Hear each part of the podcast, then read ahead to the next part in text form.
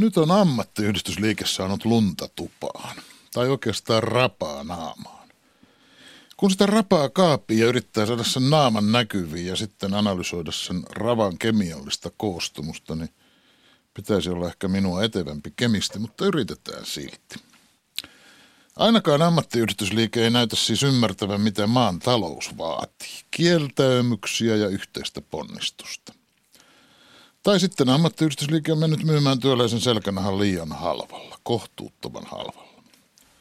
Koko ammattiyhdistysliike pitäisi lopettaa, tai se valta ainakin. Mitä ne ovat määräilemään? Miksei hallitus määrää, mitä tehdään, ja sillä selvä. Ajatellaan toisinpäin, jos ammattiyhdistysliikettä ei olisi. Niin sitähän voisi silti käydä niin, että sanotaan nyt vaikka hattutehtaan työntekijät joskus haluaisivat jutella yhdessä – eivätkä aina vääntää kukin omaa hattuaan puhumatta ja pukahtamatta. Aikansa katseltua sitä hattutehtaan meininkiä ne hatuntekijät keksisivät kerääntyä yhteen, juttelemaan tehtaan työtavoista ja vähän työajoistakin ja ehkä palkoistakin, jos kehtaisivat. Ja sitten voisi käydä niin, että oltaisiin yhdessä sitä mieltä, että sille itse hattutehtailijalle pitäisi käydä juttelemassa näistä asioista, että miten nämä voisi paremmin järjestää kuin ne nyt on järjestetty. Ja sitten kun kaikki väki ei kerralla mahtuisi sen hattutehtailijan konttoriin näitä terveisiä viemään, niin sitten valittaisi joku pienempi porukka delegaatioiksi. Ja mentäisiin hattutehtailijan tykö ja saataisiin asioita paremmalle tolalle. Paikallisesti sovittaisiin, että aletaan tehdä toisin, paremmin. Mutta jos ei saataisi asioita paremmalle tolalle, alettaisiin yhdessä miettiä, että mitäs nyt – ja jos hattutehtailija ei millään suostuisi lopettamaan sen lierin kiinnityskoneen käyttöä, joka Niemiseltä sormen vei, eikä niiden myrkyllisten aineiden käyttöä, josta hämäläiskä pysyvän vamman sai, tai ei suostuisi maksamaan parempia palkkoja, jotta saisi kerran viikossa leivän päälle lauantaimakkaraa, niin sitten pitäisi yhdessä miettiä, mitä tässä oikein pitäisi tehdä. Ja niinkin voisi käydä, että jos ei asioita muuten saataisi kuntoon, niin lopetettaisiin työnteko. Mentäisiin lakkoon. Sanottaisiin, että me ei tulla töihin ennen kuin asia on korjattu.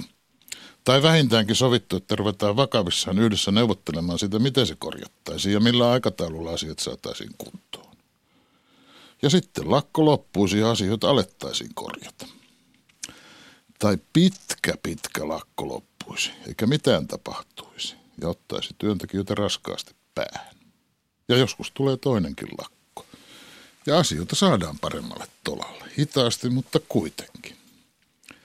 Eikö tämä nyt ole herttaista vapaata kansalaistoimintaa, että porukka yhdessä yrittää tehdä jotakin työolojensa hyväksi? Tietysti olisi voinut olla herttaisempaa, jos vanhanaikaisen lakkoilusijosta olisivat uuden aikaisemmin Facebookissa kaikki boikotoimaan oman tehtänsä hattuja. Missä vaiheessa tämä sitten muuttuu ja lakkaa olemasta ansiokasta vapaata kansalaistoimintaa? Silloin, kun kaikkien hattutehtaiden hatuntekijät perustavat yhteisen hatuntekijöiden yhdistyksen. Vai sittenkö, kun hatuntekijät ja takintekijät yhdessä perustavat vaatetusalan liiton?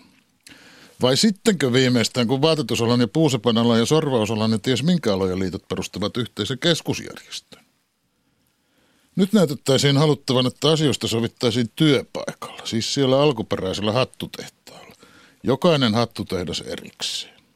Siitä olisi kuulemma suurta hyötyä.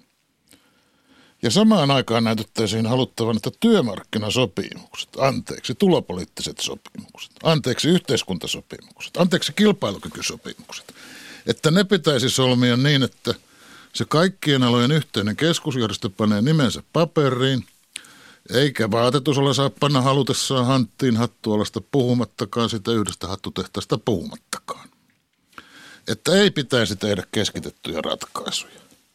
Ja että niistä keskitetyistä ratkaisuista, joita ei pitäisi tehdä, ei saisi livetä. Tai että jos joku lipeää, niin livetköön sataman trukkikuski, kun se on ennenkin livennyt, mutta ei kyllä missään tapauksessa valintatalon kassa. Kun sen ainakin kuuluu olla nöyrä. Ota tästä nyt sitten selvä.